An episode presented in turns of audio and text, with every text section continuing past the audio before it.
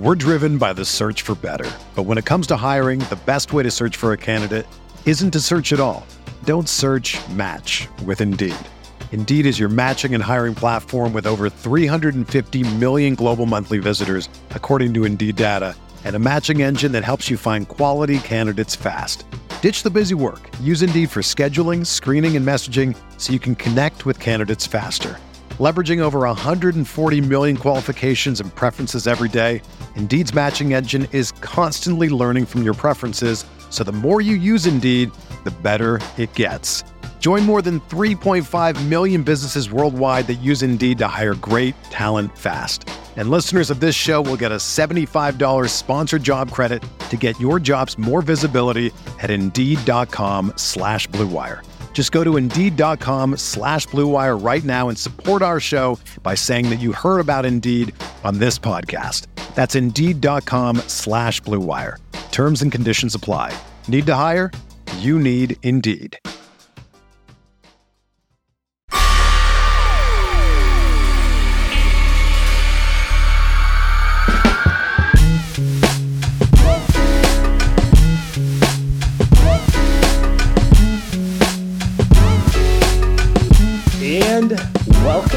White Ears. Andy Liu, we have a special guest this week. Very special guest. I, I look, Warriors Twitter, a lot of very smart people. Uh, this guy's been following for a long time because he actually, you know, you know, I send out some tweets about, you know, some trolling jokes and stuff. This guy, this guy actually knows what he's talking about, Sam. That's why that's this this right here is what I'm excited for. Coming up through the uh, the blogmosphere reminds me of a young Andy Liu. Hopefully, he doesn't get sidetracked with Oh, women and alcohol. Yeah, All right, Just, all right. kidding. Just kidding, my man. Uh, Joe Viray. Joe, how you doing, my man? I'm uh, doing good. I'm actually enjoying this three day break because, you know, there's nothing to write about. And I've been writing nonstop about the Warriors all season long, which is a good thing because there's a lot to write about. There's a lot to be happy about the Warriors. But yeah, just three day break. It's been good. I'm just, I've just been chilling, watching other NBA games and watching a few Warriors clips from the Kings game, believe it or not. But yeah, Nice. doing good. So before we get into it, assuming some of our listeners aren't frequenting your writing, where can they find you? Uh, you can find me at my Twitter at Joe Viray NBA. Uh, you can also find me at Golden State of Mind. I write regularly there. So it's pretty much it. Nice. Okay. I want to start on this. So, um, you're one of our favorite people to read generally you- great combination of analysis and film work. You threw this tweet out last night. Uh, everyone's favorite train wreck from a Warriors perspective is the Lakers this year. You said that, as I pull it up as we speak, um, Warriors fans, will if love you're this if one. you're a top West team in the standings, I still don't think you'd want to run into the Lakers with a healthy Bron and AD. Now the Warriors are playing the Lakers a week from today, or sorry, next weekend. And as it sits right now, Warriors are the two seed, decent chance that they may run into the Lakers early in the playoffs. So I feel like there's multiple layers to it. You want to walk us through why you feel this way? Uh, yeah, kind of got flack for it, but I'm not like when I tweeted that out, I didn't mean that. Like for example, the Warriors encounter the Lakers as the two seven matchup. Um, don't necessarily think that the Lakers will win. I just don't think that you'd want to run into the Lakers early on because they're the type of team that can get you like a tiring six, seven games in the first round. Um, similar to the way I feel about the Warriors matching up with the Grizzlies in the second round, most probably because the way they're just trying to grind you out and the way they tire you out over the course of a series, that might not bode well for the likes of, let's say, Steph. He might wear down in the playoffs as the, you know, as we go to the Western Conference Finals in the playoffs. So, to me, I just want like for the Warriors, if healthy Bron and AD are still on the table, which is, you know, we never know because AD has a history of injuries. Right. Bron isn't exactly young anymore, so they might break down as the season goes on. But if you get a healthy Bron and AD and you match up with them in the first round, they're the type of team who, you know, they may not spring the upset, but they're going to take you six or seven games. I guess the I I agree. I, I tend to agree, um, especially if you have to go Lakers and then Memphis back to back. That's that's tough, right? You'd always rather play Minnesota and then Utah because those are even if they go six games, they're not the but but you watch the Lakers this season, and I think the thing that stood out to me a lot is just how bad their defense is. So, what do you? How do you think that they're gonna? Do you think it's just AD that kind of papers over a lot of those mistakes, especially just giving up open jump shots? Well, you know the thing about AD that I see this season is that he's kind of like the Lakers' Rudy Gobert this season. If you think about it, you know right. Rudy erases a lot of the mistakes that the Jazz make, and you know the Jazz by design they they don't really they don't really sweat the point of attack stuff because they have Rudy on the perimeter. But then you go into the playoff environment where uh, teams can just game plan for that over the course of a seven game series. And I kind of see that with AD this season where, uh, you know, it's not showing up in the regular season. Their defense is terrible, but uh, he erases a lot of the mistake. Yeah. Yeah. He erases a lot of those mistakes that the Lakers make at the at the point of attack, and they don't really have the KCPs and the Alex Caruso's anymore to help them out on that end. So, uh, the way I see it, uh, if the Lakers go and go to the playoffs, if they make it into the actual playoffs, I can see them having the same kind of Rudy Gobert problems because you who are you playing with AD uh, behind the five, right? You can't exactly play uh, uh, DJ. You uh, right. Dwight, he he can he can play minutes, but if you pair him up with AD, that opens up a whole lot of other problems offensively, especially. And you know, the ideal way to go is still AD at the five, but then you kind of you kind of put all the, the defensive stress on him. So uh you know, who, who are you going to have at that at the point of attack? Are you going to have Malik Monk? You're going to have you're going to have right. Russ? No way, right? So, I mean, so, that's, that's that's the way I see it. So I like I, they're going to have that problem to tie into it, I, I kind of agree with both of you guys in the in the macro sense. A seven or eight seed typically doesn't have a LeBron and AD. Like those hmm. are those are players who are typically not on kind of like borderline playoff teams. So just by default, they're always going to be a little more dangerous than a Minnesota, uh, who else are we talking about? Like a Sacramento, a uh, oh God, that would be great. I, I, I, don't know why I mentioned Sacramento, but technically they're like a game back from the plan, so I, you know, it's always possible. Who, who, like, yeah. If you look, if you look at the East and the West, the play-in game really lets anyone make the postseason. Like, you've really got to be Houston Rockets level, OKC level bad to not have a chance at the play-in game. It's pretty ridiculous. Yeah, whoever was saying, you know, we got cool play-in games last year, but I think more years than not, you're going to be very annoyed by its existence, or probably speaking the facts, because it's like right now it's like Pelicans and Blazers at 10. Jaxson 11. Hayes isn't bad. I'll tell you that. hipster hipster Liu says Jaxson it's Hayes, a slow sports Sunday when you're, you're bringing Jones, up the Jackson Herb Jones for the hipsters out there. Herb Jones, yeah, Herb Jones. I think Sam really likes her. I have a feeling that he really likes Herb Jones. Obviously, I'm a Herb Jones guy. Uh, what I was going to say to the Laker point, though, um, I talked with you about this offline, Joe, and I, I want to get your your thought on it. Do you feel like this year point of attack defense is even more it's always important in the sense of like obviously if you can't stop the guy from driving like you've compromised your whole defense. But i feel like with the rule changes that have gone into effect this year or just real emphasis the ability and the amount of three pointers every team shoots like at this point if you're not shooting 35 to 40 a game you're behind the eight ball pretty much every team that matters shoots that many. Point of attack defense is so valuable that like I, I agree with you Anthony Davis is probably the best rim protector in the NBA. Like he's up there, but he, he's not a miracle worker. If if your point of attack isn't providing resistance, yeah, he'll make the first rotation, but then you make a pass, and then next thing you know, Steph Curry has a wide open shot in the corner because Russell Westbrook or Malik Monk fell asleep, right? Yeah, I mean, um, you know, in my view, it's not really just the um the rule changes. I think everyone saw what happened to Utah over these past few years, and they're Fair like, enough. you know, it's not enough to have someone just help you out in the back line and erase everything that you do. You got to have those point of attack defense guys.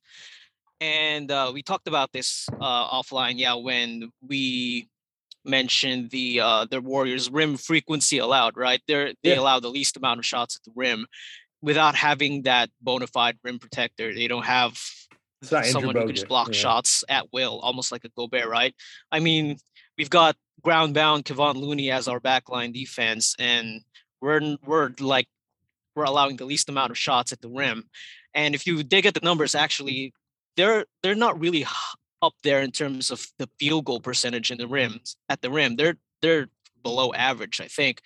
But it's for them, it's all about prevention rather than a cure in right. terms of their defense, right? So, and the amazing thing about that is they've been maintaining that identity even without Draymond on the floor. So that's the amazing part, right? And that speaks to the culture. That speaks to, uh, you know, give credit to Mike Brown for being the guy who, you know, I'm guessing the philosophy behind his defense is to try to prevent the shot from being taken in the first place and where does that start at the point of attack so and you know even if the even if you look at the warriors defense like even the guys who you don't really see as the stoppers the bona fide right. stoppers like i don't know let's put steph in that category although he's been good he's been better this year right.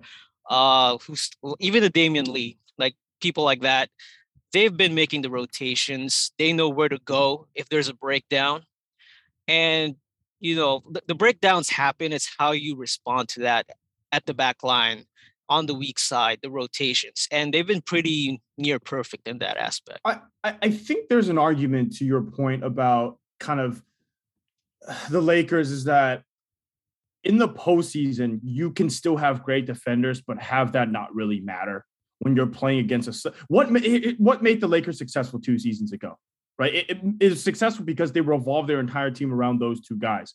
And you know, they fucked up because they didn't they traded for Russ because they wanted to um uh, not have to shoulder enough offense for the season, right? And that's taken away from everything. Now they lost defense, they lost winning players, they lost Pat, they lost all of that. But if they go back to just playing around those two guys and just let LeBron handle the ball in the postseason and have AD cover up mistakes, I think you're right because a lot of it is going to be it, it, I think you make a point that the Warriors' point of attack defense is great, but I think some of that is negated when you are guarding someone like LeBron. Like some of a lot of that just matters less when you're going to have like Gary Payton is great, Andrew Wiggins is great, uh, Andre Iguodala is great, but like if you're in the postseason and it's a slow it down 93 to 91 type of game, but less possessions plus yeah. But let me give you it's just going to be harder. I agree with your I agree with you philosophically. I don't understand how the Lakers would ever slow the Warriors down though. Um, if this was the 2020 Lakers, first off, right. that team would not be in the play-in game. Uh, but second off, um, that team has the ability to stop the Warriors from getting in transition, right? And that's like one of the things that when you look at this Warriors team, who's the best transition defense in the NBA? Statistically, I mean, the eye test will tell you this too, but statistically, it's the Warriors. They um, they prevent teams from getting into transition at pretty much the best frequency of anyone. And then when they do get into transition, they they don't score at the same clip. Meanwhile, the Lakers, yeah, they have Anthony Davis is individually a better defender than anyone on the Warriors. Like he just is. But it doesn't matter if you're running on them all the time. Like he can't chase down everything. You know what I'm saying? Oh, oh. Um, and that's where it's it's really funny to watch them because it, you don't think there's a lot of value in a KCP or Alex Caruso. Alex Caruso. Or like on the, on the Warriors side, a GP2. You don't realize the value of those players or Wiggins until they're gone, until you realize what it's like to actually play three I didn't want to say bad defenders on the perimeter, just like slow defenders on the perimeter, right? Like Russell Westbrook, Malik Monk, those type of guys are just guys who are actively a second slow on every rotation. It's just different than watching, you know, um, Gary Payton the second, Klay Thompson, obviously, uh, Wiggins. We can keep going down the line. The Warriors, if anything, have way too many of those guys, but you know, it's not a bad thing. Uh, it's also like if you consider the Lakers' offense, it hasn't historically been even very, when very they won, elite. right? even when yeah, even when they won, it's it hasn't been like up the. It's been okay, but their offense this year has been really subpar, and also the injuries and the missed time has a lot to do with that. And you consider the fact where they miss a lot of shots, they're going up against a non uh a half uh in transition and they don't have a set defense. So if you don't have defenders who can make up for that if deficiency on offense and defenders right. who know how to set up a defense in transition, then that's all the more pronounced, right? Like you don't expect Russ to know what to do in transition defense compared to a KCP or a Caruso, right? So that's the thing of like their offense hasn't been good this year, and that's also been feeding back into their lack of good transition D and lack of good D overall. Yeah. So I mean, as far as I'm concerned, they're going to be dangerous for having two of I don't know the eight or so best players in the NBA and like you know one of the best of all time. Like they're they're going to be dangerous by default for having that, but like the the construct of their team if the Warriors are healthy, I'm not particularly concerned about it. Um, with that said, you know, they're always I said this on our preseason preview. I don't like this roster. They're two tweaks away from me being kind of concerned about the Warriors. Like, hey, they're they're a couple days away from figuring it out. when's when's the true? Well, well they can't trade, Russ. They can't trade Russ. All right, um, let's. Here, here's the here's the pivot. Okay, trade deadline's Thursday. So let's let's get back to the Warriors. We spent way too much time on the Lakers. We're way too respectful to them. Andy, get your jokes out now. Um, We're driven by the search for better, but when it comes to hiring, the best way to search for a candidate isn't to search at all. Don't search. Match with Indeed. Indeed is your matching and hiring platform with over 350 million global monthly visitors, according to Indeed data, and a matching engine that helps you find quality candidates fast. Ditch the busy work. Use Indeed for scheduling, screening, and messaging so you can connect with candidates faster. Leveraging over 140 million qualifications and preferences every day, Indeed's matching engine is constantly learning from your preferences, so the more you use Indeed, the better it gets. Join more than 3.5 million businesses worldwide that use Indeed to hire great talent fast. And listeners of this show will get a $75 sponsored job credit to get your jobs more visibility at Indeed.com slash BlueWire. Just go to Indeed.com slash BlueWire right now and support our show by saying that you heard about Indeed on this podcast. That's Indeed.com slash BlueWire. Terms and conditions apply. Need to hire? You need Indeed. If you're a basketball junkie, then you know there's no better time of year than the NBA playoffs. Twice a week, JJ Redick is cooking on his podcast, The Old Man and the Three. He has guys come on in all stages of their careers to talk about the league and share stories you won't hear anywhere else, including Devin Booker on why he talks so much trash, Ray Allen's epic free throw competitions with LeBron in Miami, and the moment Tyrese Halliburton knew Pascal Siakam would be a good fit in Indy. In addition to player interviews, every Monday JJ breaks down the top three things happening around the NBA with unmatched analysis, not outlandish takes, and is often joined by masterminds of the game like Tim Legler to dive deep on rookie reports, trade breakdowns, and why is mean mugging now a tech? You won't find another outlet that covers the game as comprehensively and with such insight as JJ does it on The Old Man and the Three. Make this your companion podcast during the playoffs. Listen to The Old Man and the Three ad free on Wondery Plus or wherever you get your podcasts. All right. So the Warriors are 40 and 13. They are, they have the second best record in the NBA. Draymond's out right now forget what you think they will do. Do you think they should be doing anything at the trade deadline, Joe?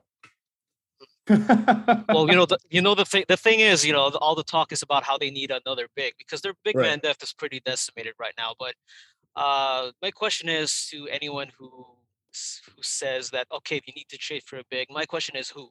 You know, it's not exactly a it's not exactly a thriving big man market out there in terms of trades, in terms of even the buyouts. Like, I don't know, maybe something will change when the buyout stuff will come. But I don't see who they can trade for.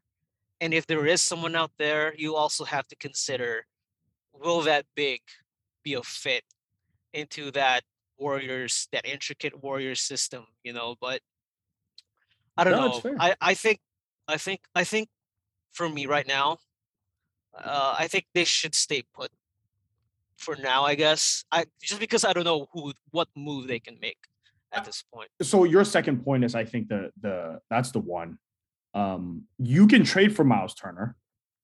And, and you know, the you even? Warriors, the Warriors won't do it. No, the Warriors won't do it. But you know, maybe they can attach some salary and figure out. I mean, they won't do it. I probably wouldn't. I either, just 'cause wanna- again, I just sal- wanna how does salary even work? You got to put. Let me- let me- let me Wiseman walk you through that Wig- one you got to put Wiggins in that trade. I Well, think just might match it. I think. I actually, um, I'm, I'm gonna. Oh, you it did it. together. Okay, I you did it because Okay. I'm, I'm a weirdo. because Um, you knew I because you knew I would bring it up. This is yeah. So let, yeah, let's this is- say let's say the war. Okay, so Indiana clearly looks like they're gonna go fire sale. Yeah. Which means Miles Turner and maybe even Sabonis are available. Two really good centers. Because of how much money they make, you have two routes. You go what Joe's saying, which is trade Wiggins, and now you got a hole at the small forward Yeah, position. it's not gonna. Yeah, Hey, You're like you're, you're it's No. like whack a mole. You're replacing one problem with another. he's an all star, Sam. He is an all Yeah. star. uh, but the other thing is, okay, let's say you don't want to trade Wiggins, you would have to trade Wiseman plus one of Looney, Kuminga, or Moody just to make the contracts work. Like this isn't like a Indiana's gonna, you know, rake you over the coals. This is like legitimately you cannot construct a trade that works legally without Wiseman plus one of those two. So what you're really talking about is like you're really to trade Wiseman and Looney for one center? Like you, I thought you didn't have enough bigs. Now you're to have even less, or I mean, it's one center for one center. You know, the other one not gonna play. yeah. or you know, there, there's obviously the crazier point, which is like I love Miles Turner. Am I really giving up the number two pick last year and the number seven pick this year? Who looks, by the way, like he could be a future superstar with time for for Miles Turner. So like it's just it, it's it's difficult for the Warriors to because they don't have many mid-sized contracts. Yeah, and and even if they make that trade, which they won't, that would require Miles I Turner feel in- very confident saying they wouldn't do that. in 20 games to realize how to play the Warriors system.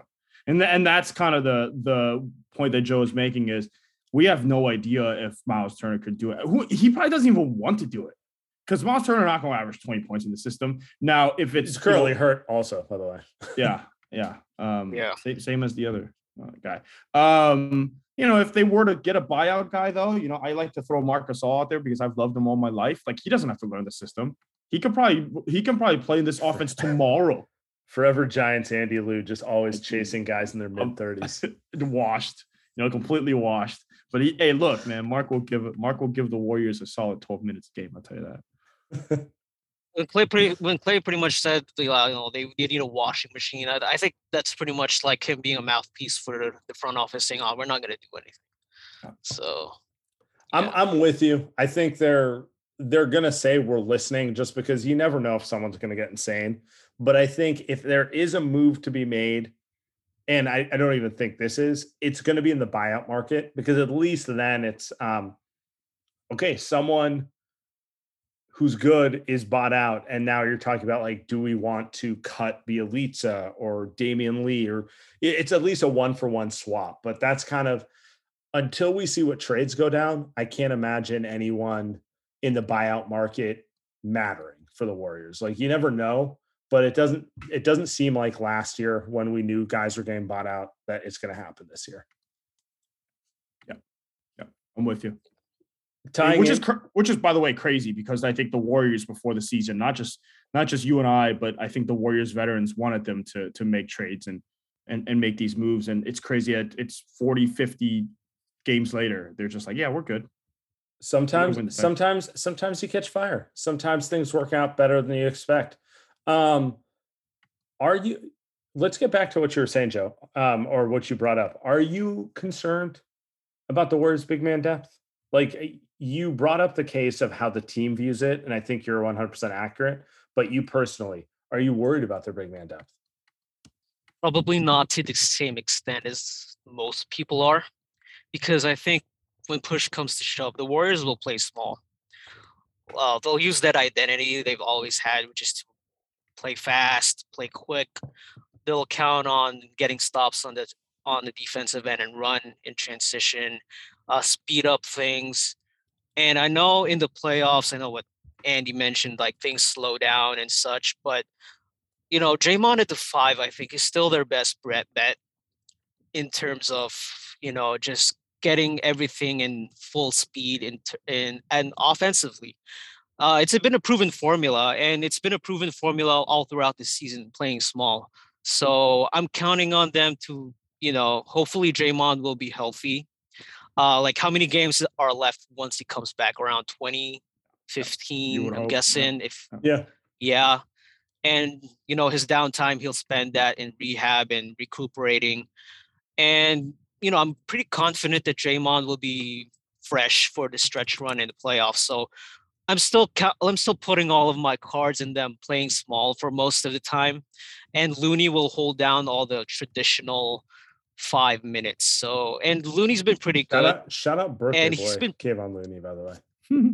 yeah, he's been pretty healthy too. Like, would you imagine like at the start of the season, like which of the war which of the Warriors will play the entire what 40 40 plus games, like all of the games so far? You wouldn't say Kevon Looney. So I just yeah. I just think they're my thing is I, I know and I get and I want them to go with the Draymond at five when it really matters, but you still do have to make it through the next 40 games. And look, Draymond, I mean uh Kevon Looney has been Iron Man and he's been incredible, but man, you are playing with fire. Like fire. Yeah. I, I get I get the I, and look at him, he's hurt now. Um, but like I, I get the wing stuff. Like you're you're not gonna get a wing you know, even if the Batum gets brought up a lot, although I don't think the Clippers are doing a fire sale, they look like they just want to they want to make the play-in game. Like they just never want to tank. I think it's incredible. I think they're like, yeah. No one, no one can read if they're building for next year or they think everyone's coming back. they're going to go like PG's going to be back. Like they'll, they'll kind of. Uh, I kind of uh, I kind of respect how they're keeping it close to the vest. Right I love now. it. I love it. but the problem is like they're not going to get a wing that's better than you know their ninth ninth man wing right right now most likely. And so I just think man, it's tough seeing Kevon play 30 minutes a night every night or 28 minutes a night. I just, it would make me feel a little better because I, I, just, I don't know. Bjelica's so bad. He's so bad defensively. Spoke, and he's spoken like a dude who's the only center on every pickup team he plays on. the only one that wants to bang is, is the is really the problem. Bjelica's not banging down there. So it would be nice. It would be nice. But I'm with Joe. It's just like they don't really need much, and there isn't actually much for them to get out there, right? Um, in the in in it definitely the trade deadline, but maybe even the buyout market. Kevin Kevin Love's not going anywhere now. They're, yeah, guys, guys, in. we were um guys we were thinking might be available. Like remember the beginning of the season where like you know, Cleveland's probably not going to be good. Yeah. Rubio, Kevin Love could be buyout candidates. Yeah, yeah. Yeah. And uh, you know, shout out, shout out Cleveland, by the way, everyone's favorite league pass team. Yep. Um, Caris LeVert. They even they get even more fun, although I don't know how good he is. But I don't know if he makes them more fun, but he's not as bad as Sexton. So you're right. It's, it's, at least we got. Saw, saw graphic earlier where you had the best isolation scorers, and Darius Garland was the best, and Steph was right behind him. So you know, just saying, you know, Steph disciple Darius Garland two of the best isolation scorers and and you know and, and they don't Warriors, ISO enough to make either fan base happy. yeah, like a trademark, like underneath the comments, like I expected at Steve Kerr. I wasn't disappointed. at Steve Kerr on the comments. Oh. I have I, a yeah. I was gonna say I have a, I have a I have a, a hipster take, which is I, I would take Darius Garland over Trae Young, but uh but I don't know if this is. The... I mean, shit, I agree with you. Yeah, well, you're hipster too, dude. Yeah, Joe. Joe, your thoughts on that? Because I you watch a, you watch a lot of basketball. Your thoughts on that? Just watch Trae Young today shit uh, against Luka Doncic. I mean, Trae's phenomenally talented, but it's it, it's it's purely a mentality. Leader, leader. Uh, you know, uh, you know I still I, I still think I still think Trae is a better player. But you know, if you had someone like you know how you know Trae was compared to Steph early on because of the right. the shooting, the long range shooting and whatnot. Although the numbers aren't as close, you know, in terms of the shooting. Uh, you know, there's Garland. You like him for the fact that he's much closer to Steph stylistically than Trae is. So, you know, if you're looking for a true Steph disciple, I would say Garland is the closer one compared to Steph, uh, compared to Trae. I would I would agree with you there. I also agree with you. Trae's like it's it's hard to say because he's he's absurdly talented and it's just about him maturing in terms of decision making. But anyway, that's a different podcast. We're going to discuss that now. We're discussing the we're discussing the Warriors. I know it's Sunday night and it's hipster time. When you need mealtime inspiration, it's worth shopping Kroger, where you'll find over 30,000 mouthwatering choices that excite your inner foodie. And no matter what tasty choice you make, you'll enjoy our everyday low prices, plus extra ways to save, like digital coupons worth over $600 each week. You can also save up to $1 off per gallon at the pump with fuel points. More savings and more inspiring flavors make shopping Kroger worth it every time. Kroger, fresh for everyone. Fuel restrictions apply. Another day is here, and you're ready for it. What to wear? Check. Breakfast, lunch, and dinner? Check. Planning for what's next and how to save for it? That's where Bank of America can help. For your financial to-dos, Bank of America has experts ready to help get you closer to your goals. Get started at one of our local financial centers or 24-7 in our mobile banking app. Find a location near you at bankofamerica.com slash talk to us. What would you like the power to do? Mobile banking requires downloading the app and is only available for select devices. Message and data rates may apply. Bank of America and a member FDIC. I want to last topic of the show. Warriors are have won eight in a row going into Monday. And I'm a little surprised at how well they've played without Draymond. Um, I don't know if you guys agree with me on that one. I sent you guys the numbers on it. Are you shocked at how well they're playing without Draymond Green? Uh, I'm shocked for the fact that their defense hasn't really experienced a massive drop off. Uh, they were always going to win against the Indianas. Well, they didn't win against Indiana, but against the Houston's the and the Sacramentos. yeah, against the Houston's and the Sacramentos of the world. They're without Draymond, but I'm surprised that their defense is held up pretty much. You know, and that's like we said this before. That's a testament to the culture they've built up. Uh, shout out to Mike Brown for being the defensive coordinator. I didn't know. I don't even know how they had Mike Brown as the offensive coordinator for like the past few years. Oh my god, that's such a good one. it's crazy yeah, they how sw- they finally yeah. Steve 2.0. Yeah, they switch him over to defense, and then their defenses look really, really amazing, right? And you know, I, I've, I've I think it was Andy who mentioned this before. Like last season, they finished in fifth, but you know that's kind of like a fake the fake defensive year or something like that. But this year, if you can't get stops when it matters. What does it matter what your defensive rating is? Right? Yeah, that's the thing, right? If you're a legit defensive team, it's not about the numbers throughout the season. It's all it's like the situational defense. Like, can you get stops at this point of the game in clutch time, et cetera, et cetera. And they've been doing that this season. And I tweeted something out about them being like first in the defensive rating against the top 10 offenses in the league. And that's pretty telling, right? Because that's legit against the top 10 offenses. And they've been that identity of them not allowing a lot of shots to rim. That's held pretty much against the top 10 offenses. They're second in rim frequency against them. And, you know, that's just it. I think it's just that culture yeah. of defense where it goes beyond Draymond, just Draymond to to your point, I mean, it goes back to to your point. They have point of attack point of attack defenders that I think are up and down the roster that are um how should I say it? Smart, not dumb. Uh, they don't foul. They don't make mistakes, right? Like uh, Kelly Oubre and Kent Bazemore are easy to make fun of, but you know they, they are decent defenders. But as team in team defense and not fouling and just not getting back cut and just all these little things that that's why the coaches love Kevon Looney. Like he might not get 15 blocks a game, he might not have highlights, but dude, he never makes a mistake on defense. And that's all these guys. Andrew Wiggins very rarely makes a mistake on defense. GP2, well, he does have a lot of highlights, but he doesn't make mistakes on defense. Um, Andre Iguodala got brought back, and whenever he plays, right, like just up and down the roster. Even Jordan Poole is not.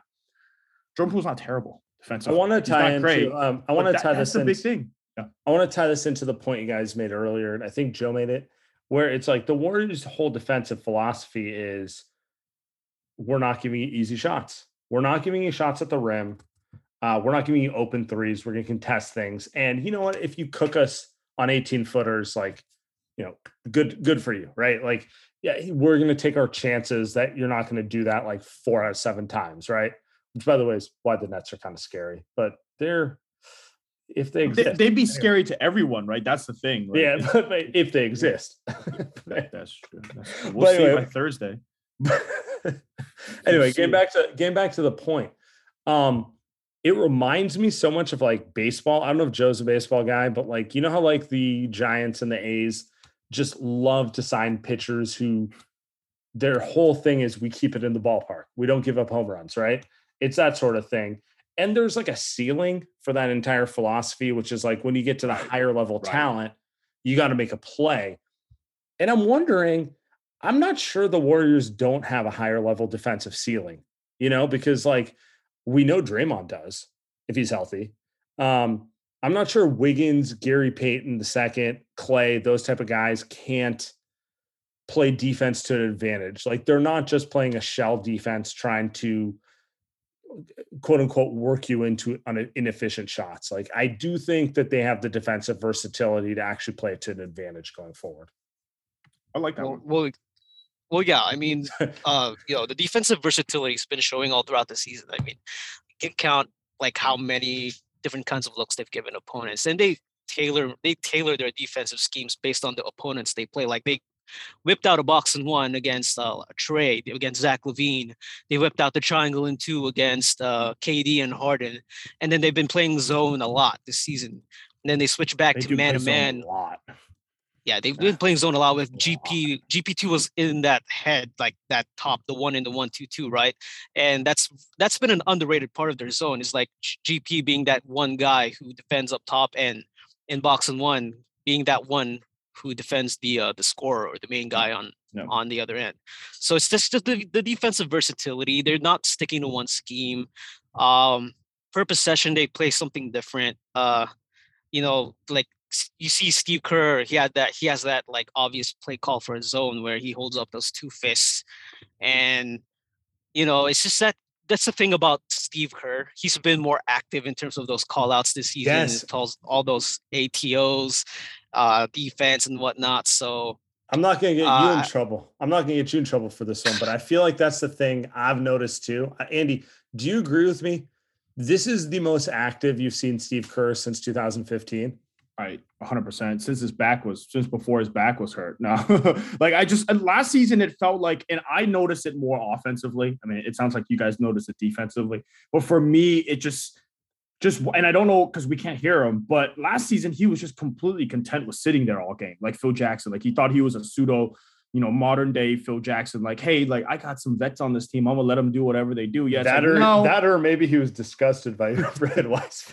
He's just like, no, I can't deal with the shit, which is also like pretty fair too. Like Steve, like the thing about him is like he knew, which is funny because in the preseason when he was all waxing unpoetically about this team and the expectations that you're supposed to have and how it's supposed to be bad, like he knew they were not supposed to be good.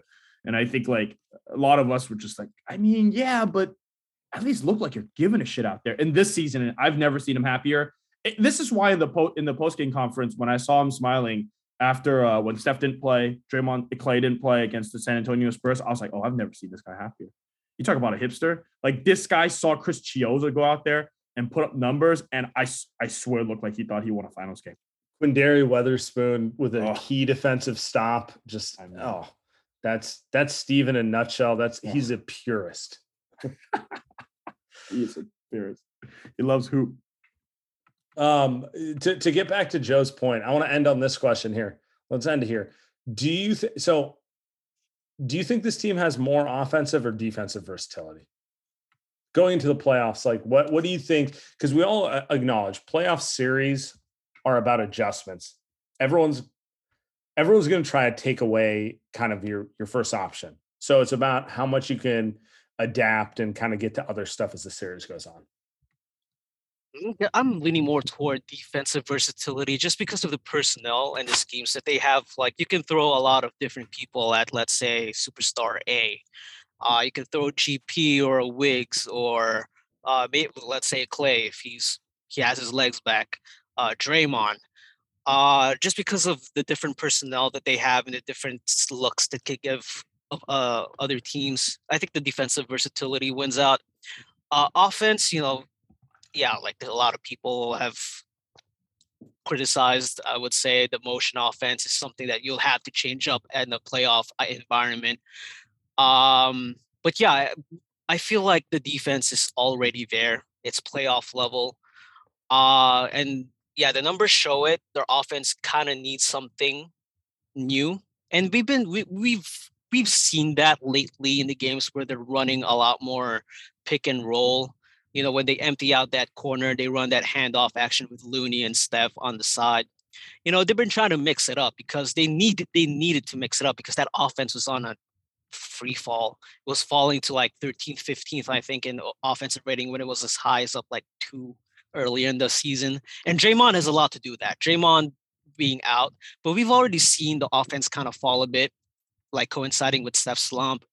Uh, after that Phoenix, that first Phoenix game where I think, you know, Suns kind of figured something out about the Warriors and everyone else just kind of took off with that.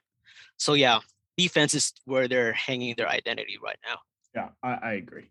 I, agree. I, I, the sneaky thing about those championship 14, 15, 16 teams was, yeah, they got the Splash Brothers and motion offense was pretty, but that those defenses were elite. I mean, the switching defenses were incredible and really changed the way that teams played. Draymond at the five, obviously. So I think defensive versatility is not even close. I, I, I don't think partly, yeah, it's partly because Steve's not going to go heavy pick and roll. Also, just, it's, it's like look at the last handful of champions. Can you think of a team who wasn't great defensively?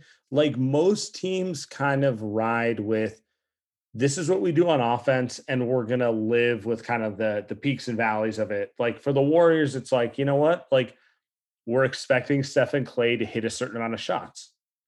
But what we can control is having a roster that can defend everything and slow the opponent down to go with it. You know, if we want to talk about like the Milwaukee Bucks, their entire identity is like, all right, we're, we're going to feed Giannis, maybe a little Middleton, you know, side pick and roll action off of that, but we're going to defend the hell out of you. And we're just going to ride with that. Right. And I think that's probably the best formula going forward. Like, you know, end of the day, if Stephen Klay don't hit enough shots, so be it, right? Yeah, you know? yeah, like, yeah.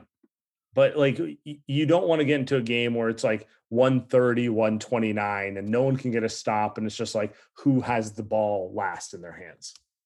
Well, could could be good if you have stuff with the ball. I, no, I, am I'm messing with you. Uh, I get the point. It I, is fun every now and then. well, I think if you, if you have Reggie I mean, sorry, Reggie. I just I just watch Reggie Jackson go in the game. Um, if you if you have Steph with the ball in his hands at the end of the game, I'm okay with that. But I think um, this is why I'm not that worried about the Phoenix Suns. Like, yes, I'm worried. Like they could lose to the Phoenix Suns, but I don't see this like I don't see this juggernaut team that's a heavy favorite against the Warriors. That's I don't think that's the Suns to me. Like, I think a lot of what Chris Paul does and how successful he is offensively is very regular season esque. It's very like oh, I'm going to take advantage of bad defenses and dumb players in an 82 game season where people just aren't that good. And or that's just not going to happen. Or just non mistakes. Like Chris Paul is a lot of things, but he rarely makes mistakes. Oh. And it's one of those things where it's like, all right, if we play this game, I will have one turnover and you'll probably have four, you know, like that type of stuff, yep. right? Like yep. he just, I mean, he's a good player. Um, but yeah, no, it, it's it's fun. Let's get let's get one before we get Joe off here. I appreciate you. Give me one trade deadline prediction because it's trade deadline Ooh. week, silly season week. Give me your one. It's not. It doesn't need to be Warriors related. Just give me one prediction. I would say. I would say James Harden is not a Brooklyn net anymore by the time trade, trade deadline is wow. over. I like it. Andy, you go next. Wow. Wow. It sounds it sounds like he's not. I think I think the Lakers make a big move. I don't know how they do it. I may be paying too much respect to LeBron. Actually, I'm not because the move might not fucking work. But I think they'll. I, I think they do something. Jerami Grant, maybe they figure that out. Maybe they figure out Sabonis. That would be funny. I don't think so. But like they Doesn't resolve they, any of their issues. Does, yeah. Hey, but isn't that what the Lakers are good for? They just get guys that resolve nothing.